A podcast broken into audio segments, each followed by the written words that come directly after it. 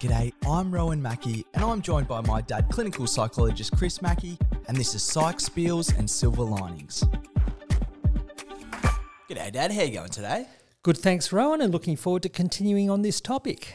Absolutely, and well, we may as well get straight into it for today because I know that we've got a, a, lot to go through, and it is a, a fascinating topic which we've called developing yourself and your self control. So, Dad, this is a, a bit of a big topic in a way in terms of something that's been spoken about really from well, ancient Greek philosophy right through to Nietzsche and, and others even since then. So, I suppose just to give us a bit of a broad overview, what are we going to be talking about today? Okay, well, we're continuing on with the theme of schema therapy and the insights that were developed by Jeff Young in developing schema therapy to look at the kind of personality patterns that can lead to extra kind of difficulties that people can have. So, when people seek help, they come to see a psychologist, often it's for help with anxiety or depression or relationship problems.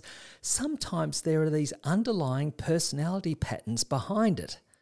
And there are five different areas, and last time we looked at the areas that relate to disconnection and rejection. But this time we're looking at two more types of problems related to core needs that weren't met so well, generally in childhood experience. One of the core needs is for developing autonomy or competence or a sense of identity. So that's developing yourself. But another core need is to help develop our self control by experiencing realistic limits in life. And so this gets across some of the important experiences for us to have in childhood through parenting and other experiences, ways of developing our sense of autonomy, so developing yourself as a person, but also developing your self control, that way of responding to realistic limits. And it is a fascinating topic because, you know, it has come up on the, the podcast before in terms of this idea of, you know, be, be your true self or, or act in accordance with yourself and, and all that sort of stuff. It it's something that maybe gets a little bit overspoken about in terms of what we're going to be talking about today. I, I think it's a really interesting context to look at it in because we're going to be looking at some of the things that can maybe disrupt finding your true self or, you know, whatever that does mean. And the way that we're going to be going through that is, of course, we'll be going through the needs and how they relate to the different schemas, but we'll be going back over the surrender, avoidance, and overcompensation again, just in terms of maybe how people respond to those different schemas. So, if we just go back over, I know we spoke about it a little bit last week, but I think it is important to reiterate what are those main reactions that people can have to their schema and what do they mean in terms of surrender, avoidance, and overcompensation? Okay, well, surrender means giving in to a schema so you act consistent with it. So let's say the first schema that Jeff Young outlines in terms of the impaired autonomy or performance areas is a dependence schema, a dependence incompetence schema. So, this is where the person underneath it all sees themselves as somewhat needy or incompetent to be able to manage situations independently, take on challenges independently. And so, if people are going to surrender to that schema, then naturally they'll tend to ask for excessive help. They'll find it hard to put forward their opinion, they'll have difficulty making decisions, and they'll tend to choose partners who might be somewhat controlling or overprotective. So, an example of that would be early on in my therapy experience, I saw a number of women who were experiencing depression. And one of the things that came across fairly clearly is that they're quite non assertive. And part of that was also not being so clear on what they thought or felt or were interested in in particular situations. And so assertiveness therapy was very popular then in the early 80s. It was very commonly used for people who had difficulties with depression. And you found that some people found it more difficult to identify what their thoughts and feelings and preferences were. And they might be in relationships where they may be over reliant on a partner for making decisions about all sorts of things, but then feeling that their needs weren't met so well, that they might not have expressed that as fully, but that would be an example of being somewhat dependent or lacking that more autonomy, and that would interfere with people's well being. And so they'd be more inclined to become depressed. That would be one example where it would help for people to develop more assertiveness. And how about avoidance? Again, we spoke about this last week. We may as well keep going on with the dependence incompetence schema. What is avoidance in, in terms of the reactions to the schemas, and how could that show up for someone with a dependence or incompetence schema? Okay, well, then, if people are avoiding the schema, then rather than say directly asking for help, they might procrastinate on decisions and not get into situations where they might need to take some kind of adult responsibility or express an independent view. So they'll steer clear of those kind of situations where they might be on the spot. And so, just to, I suppose, broadly go over the avoidance thing, it really seems to me that steering clear idea is is a really central part of avoidance in terms of a schema. But how about overcompensation? How could that show up for someone with an impaired autonomy or performance schema? Now, that can be where someone acts excessively reliant. So, when people are overcompensating for a schema, they're acting as though it's not true. So, that might be a situation where someone would be in a circumstance where it'd be fair enough to ask for help or ask someone else's advice.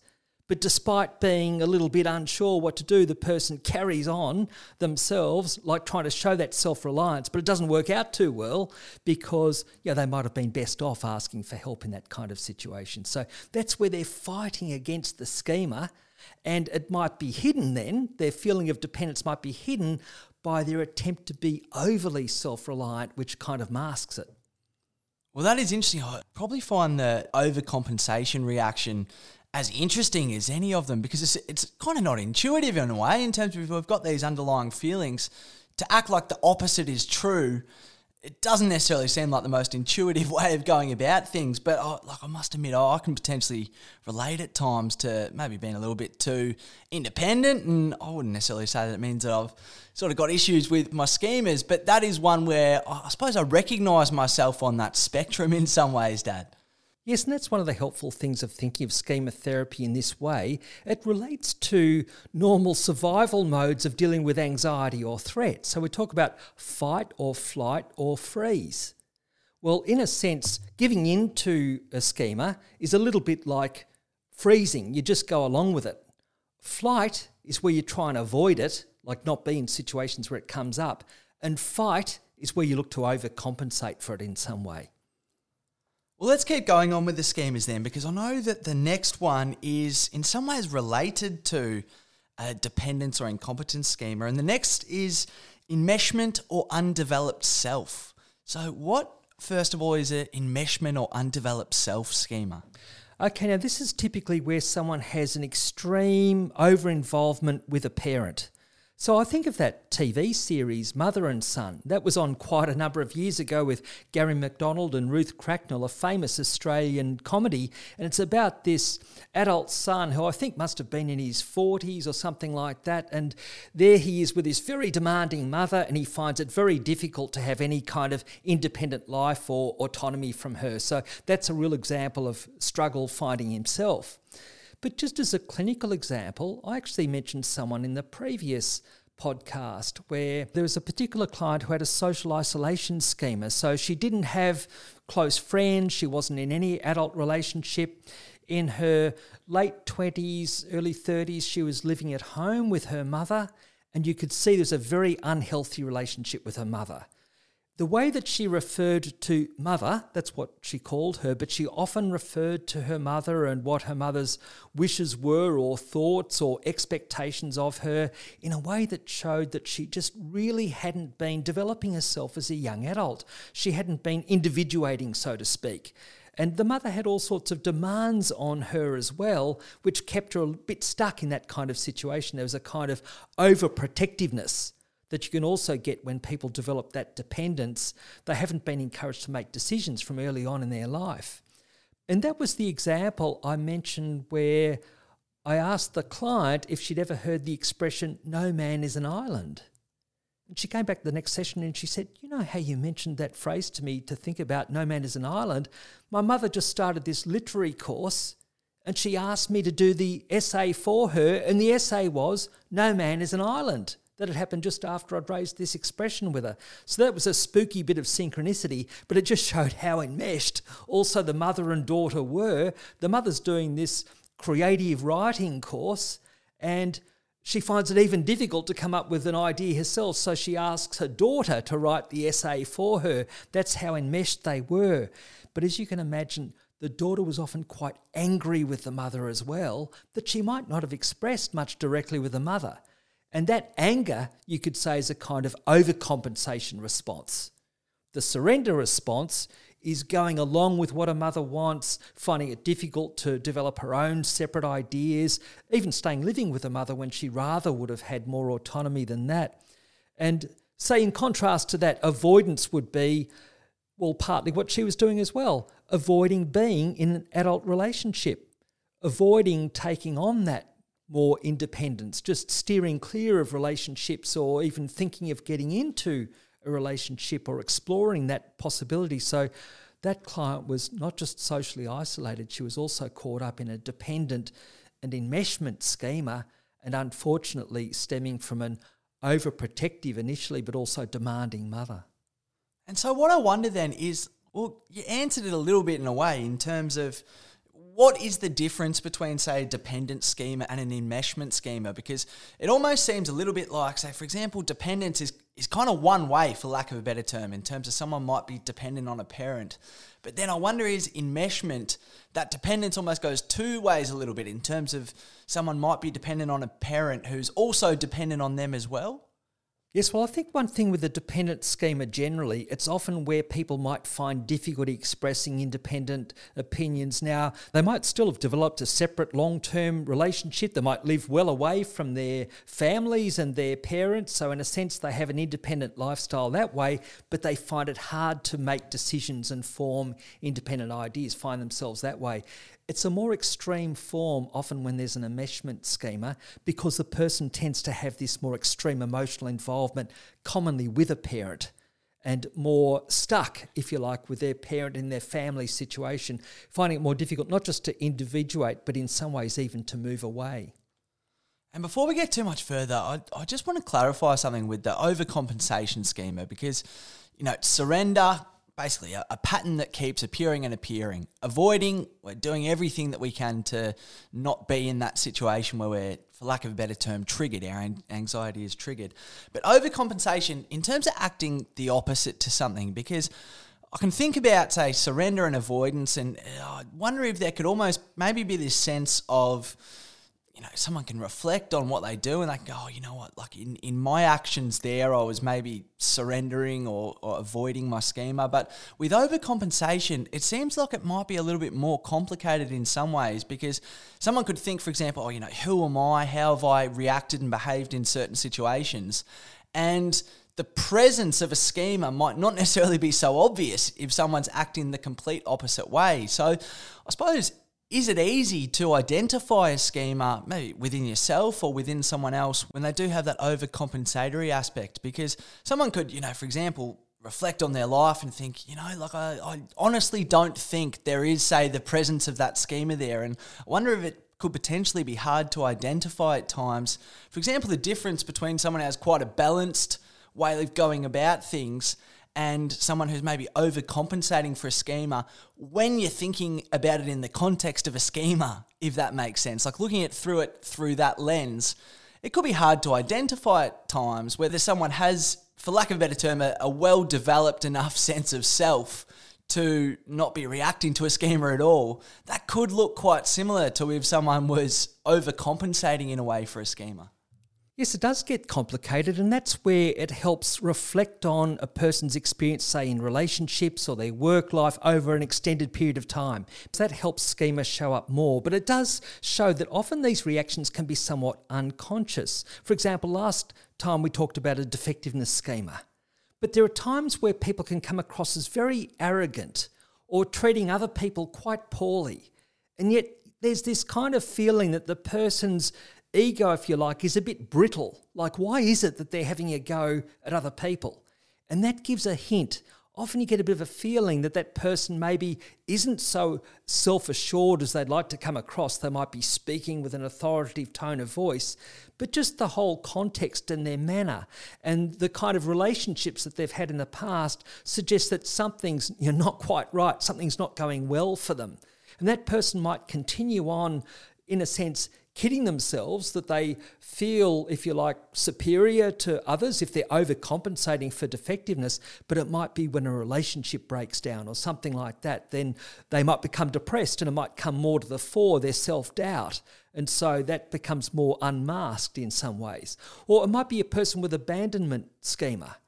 And so we know something from their past. It might be, for example, in their childhood, they might have felt abandoned by a parent, or a long term relationship ended that was a very difficult kind of relationship where they never felt secure in that relationship. And rather than just steering clear of other relationships, which would be a kind of avoidance, the person might get into a relationship but become so clingy, like we described last time, so dependent or clingy that it just pushes the other person away.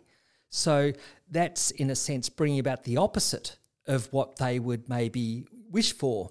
So that's got a quality also of overcompensation in it. But it's often the context over time shows these things. But yes, people can be quite unconscious about the motivations behind their overcompensating behaviours.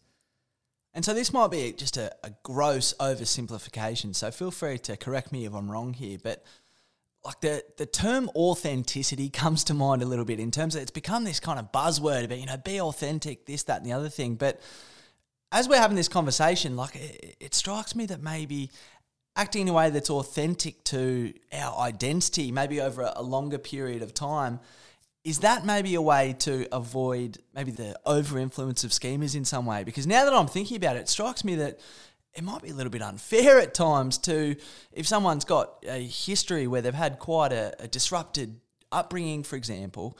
Well, to expect someone to be authentic in, in all situations, it just strikes me that that's potentially you know, a, a, pretty difficult task and a little bit maybe even unfair if someone's gone through something that they've got no choice over themselves. Yes, I suppose it's like we talked about earlier on that notion of being yourself. In some ways, one of the hardest things to do to be able to be ourselves when other people might have different expectations or they might judge us potentially in a certain kind of way or we have to even figure out underneath it all what do we want and who we are and what we're on about. But another level we can't help but be ourselves. So in a sense it's one of the easiest things to be to be ourselves and I think then what really helps is looking to have an openness to have a more true understanding of ourselves, including our parts. We talked in our chair work episode a couple of episodes ago how we all have parts. Yeah, we all have a vulnerable childness in some particular ways. At times we can be angry or feel let down in certain ways. At times we can feel confident and authoritative in different kind of ways. We've got lots of different parts and aspects to us. We want to have different parts too, like being sometimes like a, a playful child and not have to be over responsible. But then there are other times where we do want to be particularly responsible and on the lookout and care for other people and maybe put our needs even to one side while we have that kind of priority, which parenting partly includes that in itself. Different roles we have when we're at work or when we're with friends at a party, these are different aspects of ourselves as well. So, what really helps people's development is being able to develop your spontaneity and play and being yourself that way, but also some levels of achievement, which is partly what we're talking about with these schema around autonomy and performance.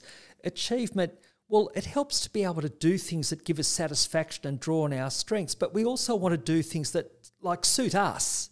So you know, are we choosing the work that we're doing and the interests that we're pursuing because that's really suited to us as individuals, or are we doing it because we think we should, or we were taught to, or because a parent wanted us to do that, or that's what their expectations were?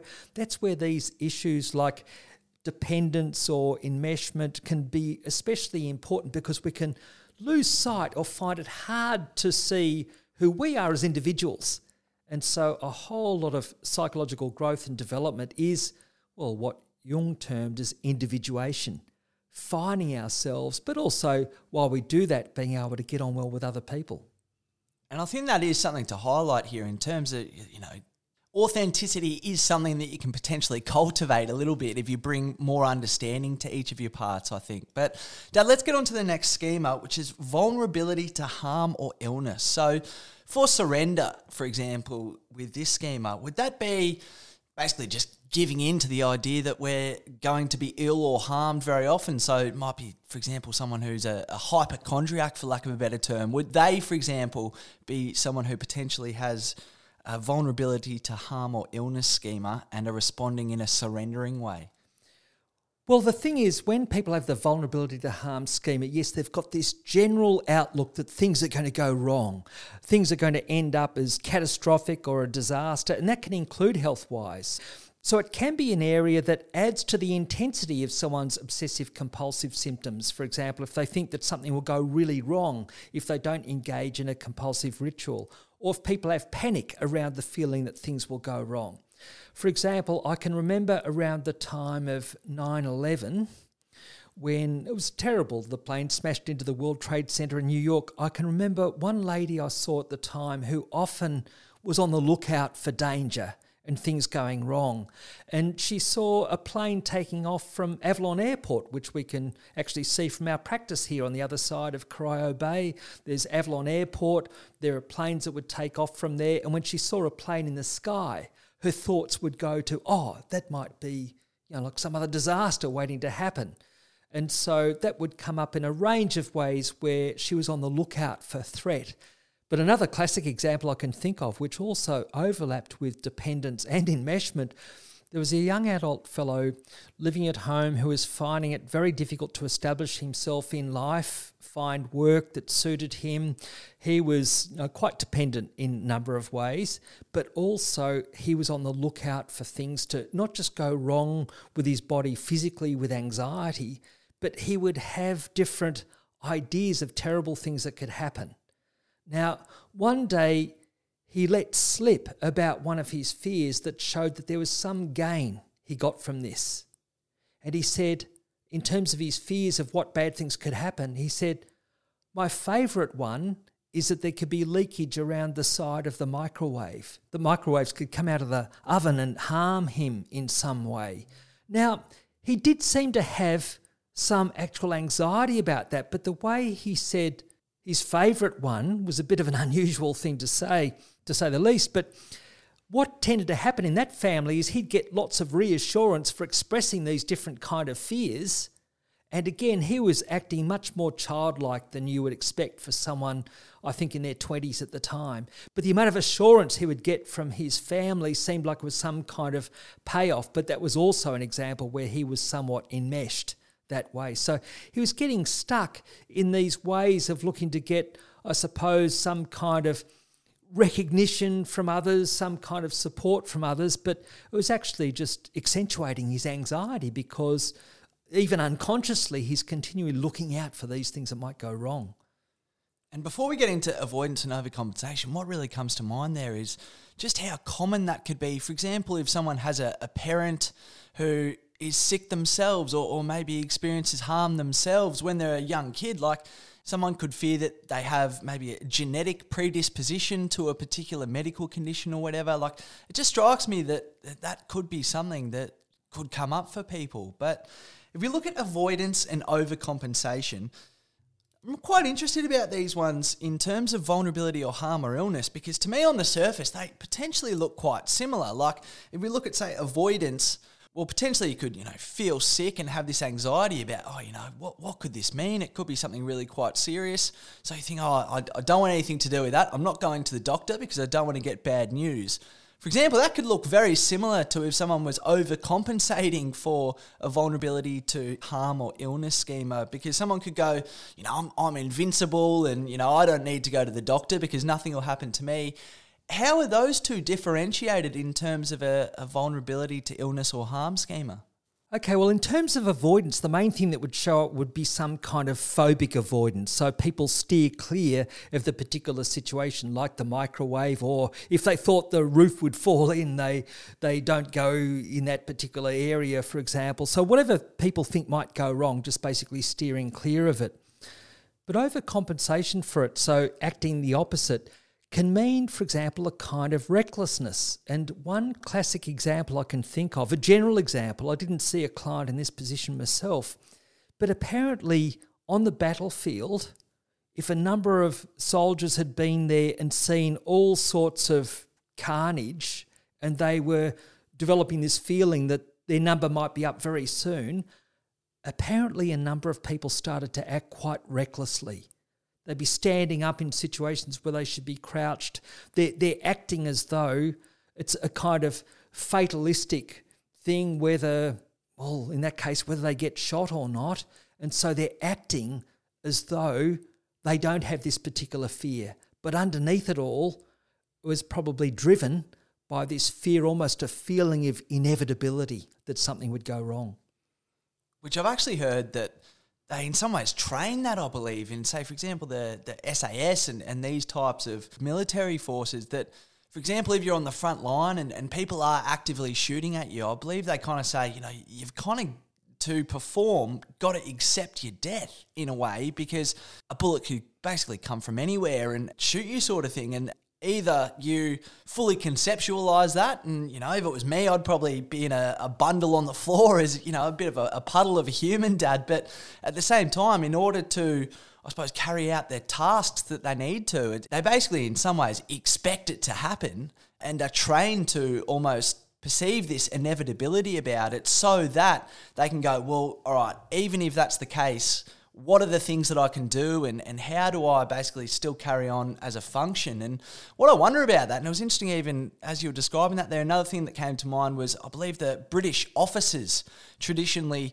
in war and, and even in some quite big wars would have this principle where if you're an officer, you would never cower. So you'd never duck uh, you, would basically just sit there as a, a, bit of a sitting target. And there was this almost stiff upper lip perspective that came into, for example, the culture of British officers. And so, what I wonder about that is, is maybe that was motivated by people who either had a vulnerability to harm or illness schema or had a perspective of that and how people could. I suppose react in those situations because it's so interesting that uh, as we talk about that, you know, we talk about it as something that we maybe want to avoid, but from my very limited understanding about, you know, military stuff, that's trained into you in some ways. And there's elements of culture that are built around this idea of inevitability. Yes, that almost sounds like a kind of socialized form of overcompensation because basically what you would hope in that situation to be effective, and with these schema, we're talking about performance. So, to perform better, people might need to accept some risks like a Formula One driver, but you'd still hope that they would take a lot of extra care in managing with that. And so, certainly in a dangerous situation, you hope that people would look to duck and keep out of a line of fire. And that side of things, even if there needs to be a degree of acceptance about the risks that are there. Or we could think of another example, for example, with COVID. Now, that's where I would say I did see a couple of clients who would have had, I would have thought, a more markedly exaggerated fear of becoming infected, even despite taking all sorts of precautions. Whereas we can imagine what overcompensation would be is if the person thought, oh, look, it's inevitable that I'm going to get sick, and then just didn't even, like, say, wash their hands or take any care at all. That would be an overcompensating kind of factor. Well, it's interesting the way that you mentioned performance there because the next schema is failure. And what I wonder about the failure schema is, I suppose, how it relates to other schemas in a way, because you can see how if someone, for example, had a defectiveness schema or even an enmeshment schema where they didn't necessarily feel that they could, on their own terms, do something how they would like to, you could see how potentially a failure schema would develop almost on a, a, different level, if that makes sense. So, how does a failure schema show up, and is it often related to other schemas as well? Yes, that's a good point. It often is related to a couple of schemas. It can be defectiveness schema, and it also can be an insufficient self control schema that we'll talk about later on. But I'll mention here one of the most striking examples that I encountered of someone with a failure schema. I also referred to this fellow in the last episode who also was quite socially isolated. He was a young man who came in in his 20s. I was a similar age at the time. He's the one who came in with army camouflage pants. And this fellow, he was quite intelligent, but he hadn't had stable employment lasting any length of time for a long period of time, despite being quite bright. And I learned a lot about a failure schema from him, also the way that he described to me some insights that he developed. But this fellow was quite striking because we'd actually been having conversations about notions of expectations and achievement and fears of failure. We were talking explicitly about fears of failure for some time. And he came in one day and he said, Look, I think I understand what's been happening with me for a long time. I asked him, Well, what do you mean? He said, I have a fear of success. Now, that's the first time I'd heard of the term. I've heard of it a fair bit in the decades since, but this was the first time I heard of it, and he described it like this. I was curious, what does a fear of success mean? He said, Look, I've been in these situations in the past where it looked like I was getting some success, and then it was like the rug was pulled from under me. He said, There was one situation where I worked in a chemical factory, and I was promoted. They knew I was fairly bright. I was promoted, and I had a number of people under me who I could direct and he said, and at that point, I developed an allergy to the chemicals I was exposed to that was medically tested. He said, I've been in this factory for some time, quite a few months, no allergy. He gets promoted, suddenly develops this allergy. And then he said, then there was another example when I was in this other job. I forgot exactly what it was, but you needed 2020 vision for this other job. And he said, I was promoted there. Again, I had a number of people to supervise. And he said, at that point, I developed this vision defect assessed by an optometrist that meant I needed to wear glasses and thick glasses at that. And so he said, Look, this is another situation. I started to experience some success. And then this happened. He said, Look, I feel like I'm the pilot of a plane and there's someone in the back fiddling with the rudders, which is quite an extraordinarily descriptive way of putting this like unconscious mechanism that's sabotaging someone. And that's got the sabotaging quality that can come with surrendering to a failure schema. But in this case, it was his body doing it for him. It's almost like his mind and body unconsciously, subconsciously, was arranging for him to then basically be able to avoid the schema, to not be in the situation where he had these challenging work roles. So part of it was surrendering to the schema almost unconsciously, but ultimately it was a kind of avoidance. Hence, a fear of success is often, in my view, a fear of unanticipated failure, meaning the person starts to show some signs of success and they're fearful of something happening that will disrupt that. So it's almost like they get in first, they get the axe to fall, so to speak, rather than waiting for the axe to fall and thinking inevitably something will go wrong. So I thought that was just quite a remarkable example of how it can show up somewhat unconsciously. And that, I suppose, highlights just how subconscious some of these things can be. I think that is a, a, brilliant description that he described there. And is it the case then, often when people bring more conscious awareness to their schemas, that it's a bit easier to deal with and understand? It certainly made a difference with him. And again, I think his progress after that was somewhat incremental. It was gradual. But he's the fellow who ultimately he did get married, have a child. I think his employment history was very checkered. I think he continued to have difficulties with drugs and alcohol for quite some period of time. But by the same token, his overall level of functioning was much better than, well, as we described in the previous episode, his previous fantasy had been dying in a shootout with police which at one level you could say that's an extreme form also. Well, you don't have to get into any situation where you have a challenging work role if you're killed in that kind of situation. So that shows how people's fantasy can have an impact. But I'd say also he did show some signs of overcompensation as well because he sometimes expressed a kind of arrogance in describing other people and maybe thinking they weren't so bright or so capable in some ways. So that seemed to have an overcompensatory quality to it itself. But there are different ways that people can overcompensate for a failure schema. They can try and overachieve or just work all the time. They're working so much that, again, it's interfering with their relationships, interfering with their well being, and they're trying to ward off this feeling of underneath it all being a failure or maybe feeling defective. And so, just for clarity, it'd be good to go over this again with a, a failure schema. So, surrender for a failure schema could be, for example, if someone thinks, you know, oh, I'm, I'm such a failure, it's a foregone conclusion that I'm going to fail in this situation. And so they might do something to sabotage their efforts in a way. Overcompensation might be acting as if, you know, well, I'm such a failure and this person next to me, they're not a failure. So I've got to bring them down to my level in a way. Like you might come across in a certain way that is really demeaning to their achievements, but underlying it's because you've got this sense of, you know, I might not be able to perform to their level. And then avoidance schema could be, for example, if someone thinks, well, you know what, I'm going to fail anyway. So what's the point of even, you know, applying myself in this situation or taking this opportunity because all that's going to happen at the end of it is, is I'll fail and, and be a failure. Is that a bit of an oversimplification, or is that, for example, how a failure schema can come up in the different reactions?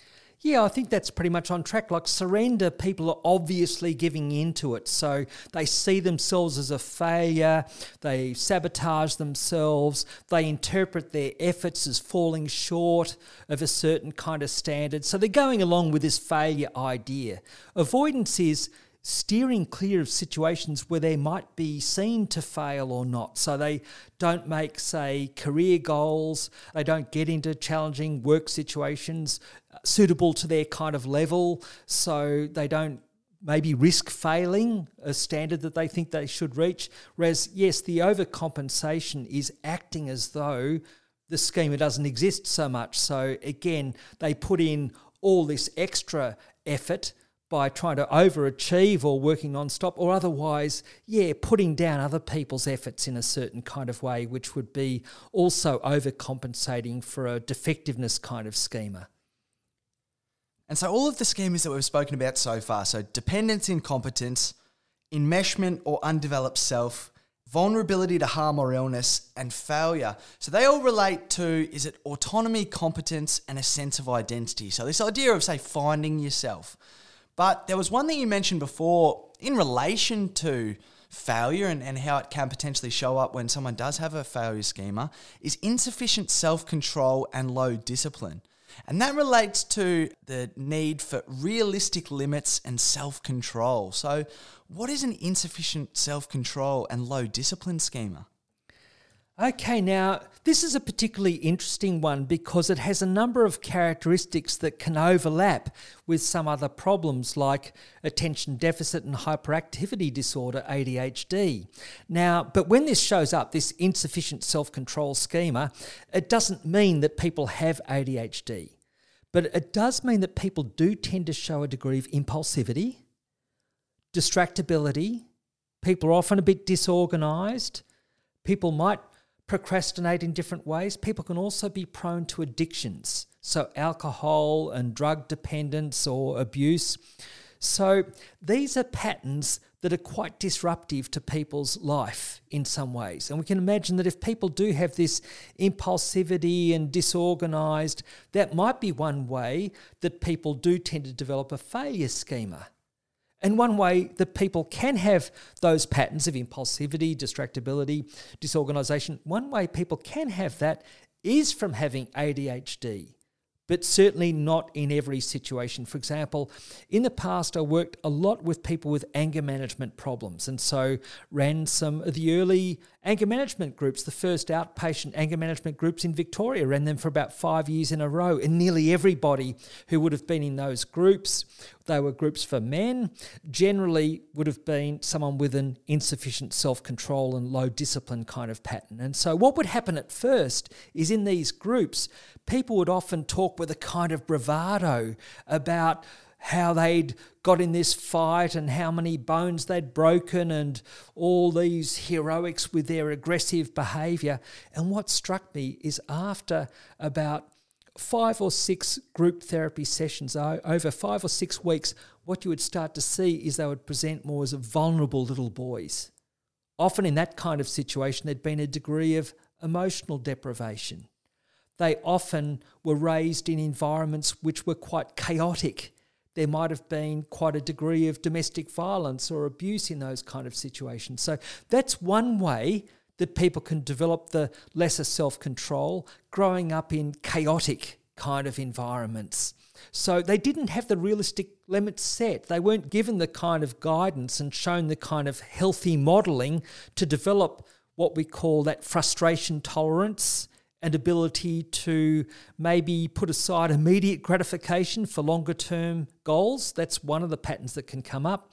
So, again, chaotic environments can contribute to that. But the other kind of situation too might be where children were maybe indulged, they didn't have limits set for them so much. They might have that low frustration tolerance from, again, a degree of, you could even call it a degree of laziness or not applying themselves in certain kind of ways. And so that was another pattern where people could develop low discipline. And this shows the importance when children are growing up to be given guidance that there are realistic limits set, maybe that modelling of behaviour where parents show concern for other people, not just act on impulse. Again, be able to find that balance between pursuing your own interests but considering other people as well. Well, this strikes me as being a bit of a complicated one in some ways, like insufficient self control and, and low discipline. Like, first of all, it strikes me that in some ways to reflect properly and look into maybe your schemas in a way takes a little bit of discipline, a little bit of self control. And it strikes me that if someone had insufficient self control and, and low discipline, like, most people in that situation, I wonder, would they act, say, with surrender in terms of acting as if, you know, I, I don't have sort of discipline and self control? Like, it doesn't really strike me that there's much of maybe a, an obvious overcompensation element there because if someone's lacking in discipline, well, they could potentially find it hard to even conceptualize what being disciplined over a, a long period of time is if they have been, for example, very impulsive and have struggled with addictions. So, how does someone often respond to a insufficient self-control and low discipline schema? Okay, well, one of the things there is how people come into therapy. And one of the ways that people will come into therapy is because they feel that their lives are a bit out of control in some ways, because it seems a bit chaotic. They've been losing jobs, they've been maybe losing relationships, and they're frustrated with that losing, maybe as a result of their aggressive behavior in a relationship, or maybe as a result of an addiction, or just otherwise feeling like they're not meeting their goals in life. And so when people come along themselves, it's often out of that sense of frustration. That also includes the people who turned up for help for anger management all those years ago. Often, when they came in, they're around about, say, 30 or early 30s. And I'd sometimes say to them, Look, you've done well to come in now because people often need at least 10 years of losing as a result of their aggressive behavior. They've lost jobs, they've lost relationships, things have been chaotic. Often people need about 10 years of losing before they figure out, hey, wait a minute, a lot of the problem is me. I need to do something about that. And so that's where, from their pain, often they'd present depressed at that time as well and they'd recognise that there was this problem of being out of control in some ways. So, feeling somewhat helpless with that, that would be part of their motivation of seeking help. But it's particularly their depression, their frustration with how things were going in life. And there's a clue from that presentation what the therapy would involve. Little bit by little bit, it's about ways of taking, well, maybe more incremental control. They'd learn arousal management strategies like breathing techniques. They'd learn some kinds of basic self talk, like if they're about to act in an impulsive way, say to themselves, you know, take it easy, breathe, it's not worth it. If they're about to do something stupid, they'd sort of pick up, it's not worth it, let it go, that kind of thing. And so that would be different, for example, from people who are sent along from someone else. So, say with the anger management groups, people were sometimes sent along through the justice system.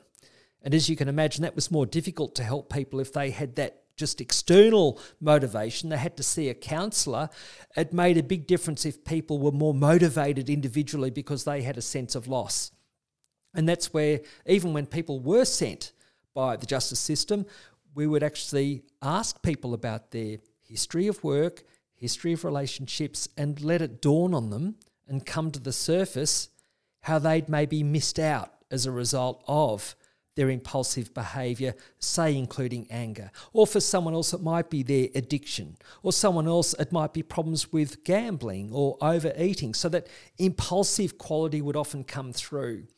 And so a key was for people to feel that sense of frustration or loss or missing out as a result of those behaviors, to have the necessary motivation as you say, difficult with an insufficient self control schema to then even apply oneself to therapy. So, needed the motivation often to approach things bit by bit, different kind of behavioral strategies, including self talk, anxiety management, as I mentioned, maybe problem solving techniques. A lot of it would be people would come in and talk about what kind of situations they'd faced the last couple of weeks that had been frustrating or difficult, or where they'd felt angry, for example, or engaged in using a substance. And you'd look at, well, what happened in that situation? What triggered it?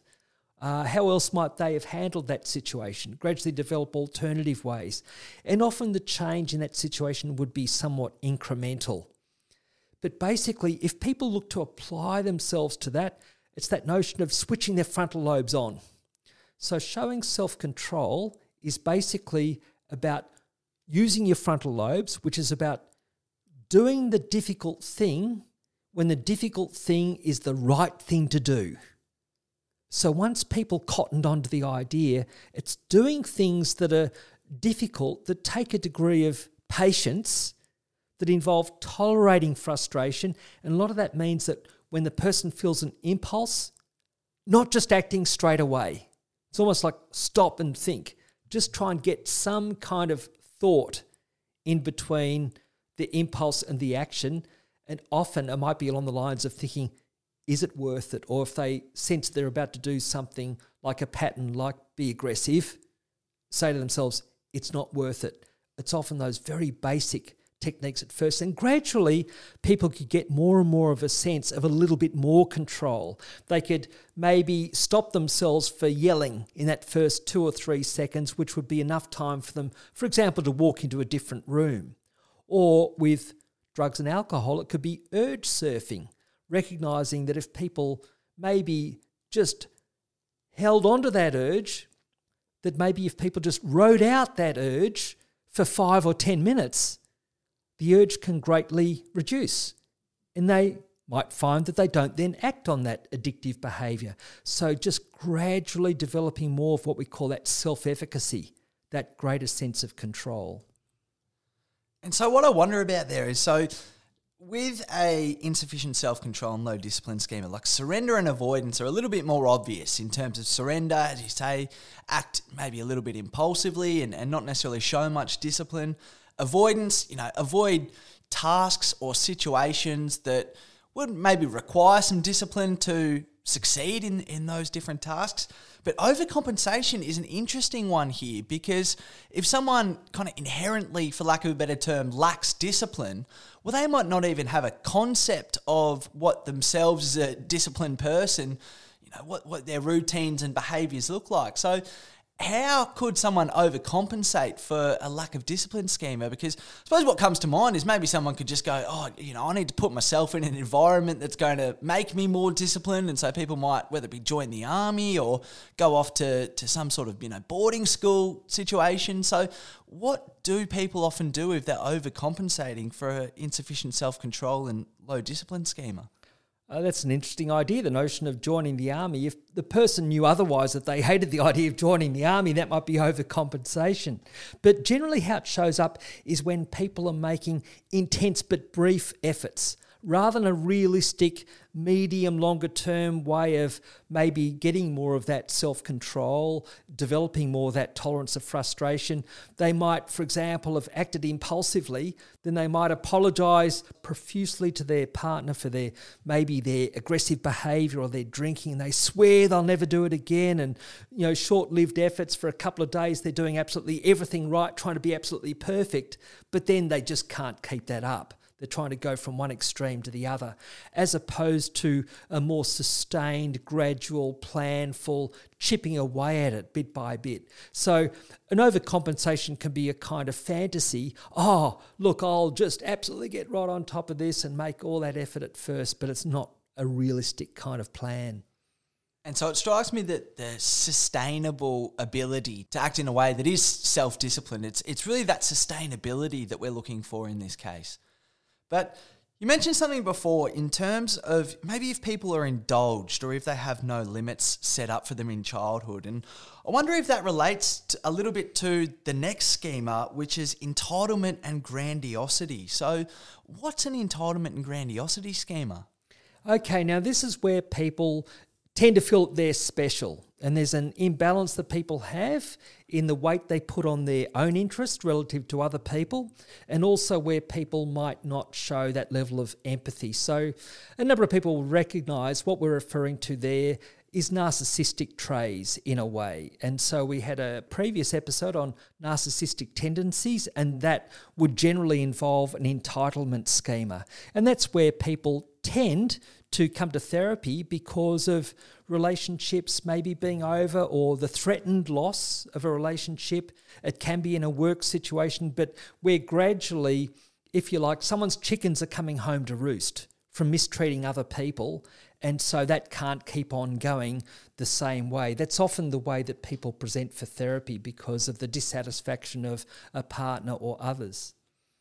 And so, in that situation, if someone was, for example, to react in a way that's surrendering to their schema in a way, would that be basically acting with this sense of grandiosity and, and basically being a narcissist? Like, it strikes me that, you know, if, if people are narcissists, they're probably going to have maybe an entitlement and grandiosity schema. But the other thing that comes to mind there is for example, there's a I think a lot of extreme political views on on both sides of the spectrum where, for example, people are maybe offended about certain things and act in a certain way. Well, everyone should be offended by that, and you know, if you're not, you're a worse person, sort of thing. It's like, well, hold on. It strikes me there's maybe a little bit more to it in this situation, and so maybe if, if people are acting in that way, they might have a, a bit of an entitlement and grandiosity schema.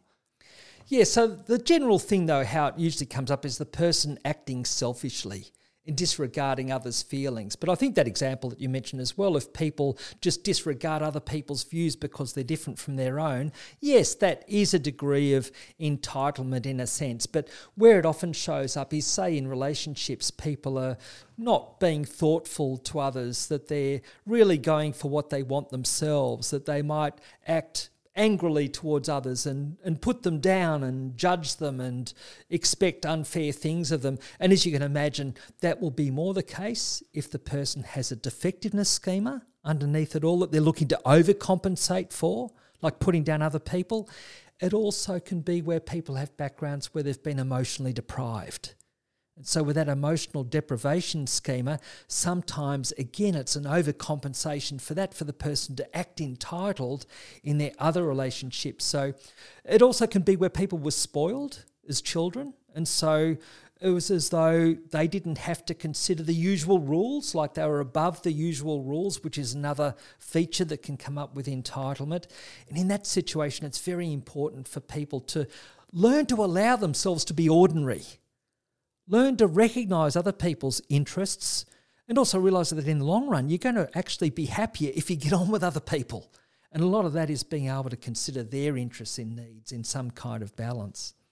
And so, with avoidance for an entitlement and grandiosity schema, like I wonder if there's maybe a sense of with someone who's reacting in an avoidant way of, you know, if I did, for example, it's, you know, I'm, I'm not going to do this, but if I did, I would be, you know, better than them. Like, I reckon uh, there's a fair few people out there. I'd, I'd, probably like to include myself on this list, Dad, who, who maybe had a injury or whatever that prevented them from a, having a sporting career further down the line, and so they might think, you know, oh, if it wasn't for my bung knee, you know, I would have been as good as anyone else, sort of thing. But in reality, well, there's so many more things that go into that, and so I wonder if for example, if someone has an entitlement and grandiosity schema and they're looking to avoid that, it's not getting themselves into a situation, but then thinking, you know, if I did, I would do it as well as anyone else. Is that the case? Yes, so that really sums it up well because it's kind of like avoiding situations where you can't be special, for example, where you can't excel.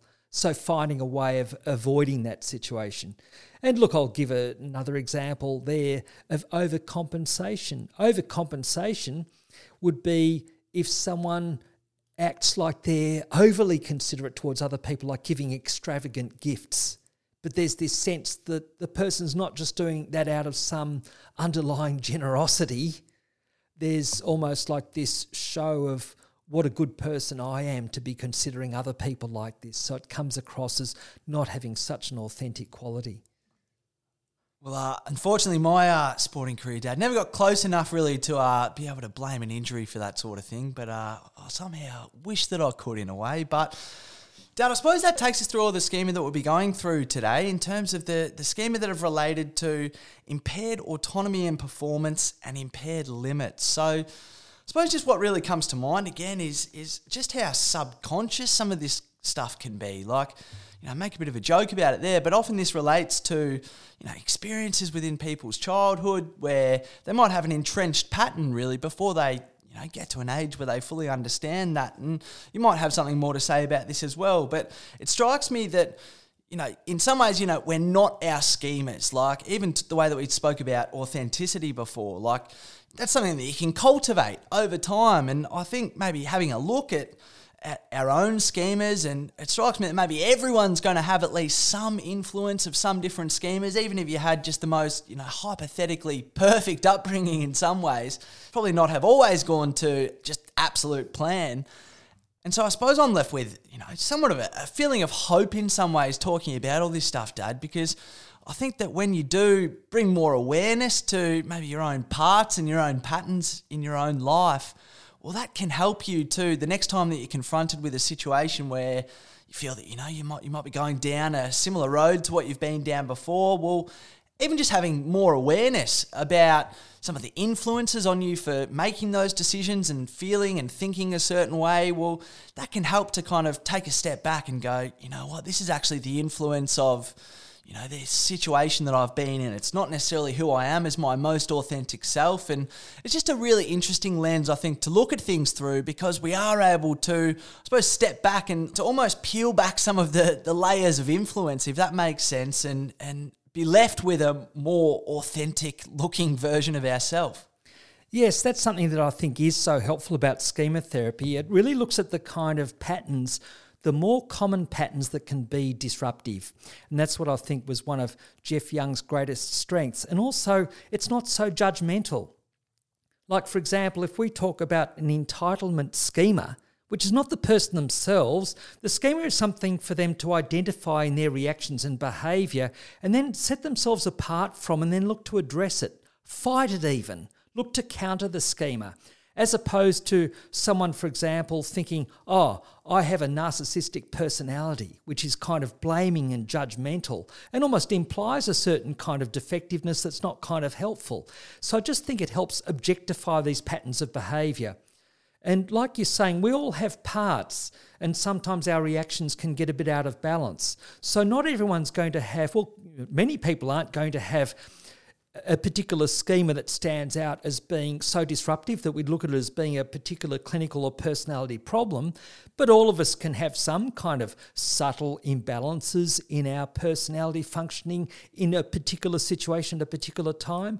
All of us might avoid certain situations or even overcompensate for something, even apart from maybe giving in to an impulse or a reaction that might be surrendering to something which is an unhelpful kind of motivation at the time. So I think that these kind of themes are relevant to all of us, but it's particularly helpful to identify these patterns of behavior when they're more disruptive and they underlie someone's depression or anxiety or relationship problems.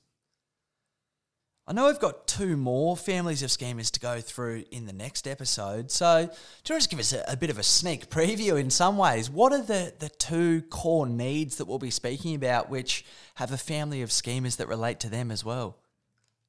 Yes, those two other areas, Rowan. One is other directedness, of which one is an approval schema. So, concern for other people's approval versus disapproval, a very common pattern that comes up in therapy.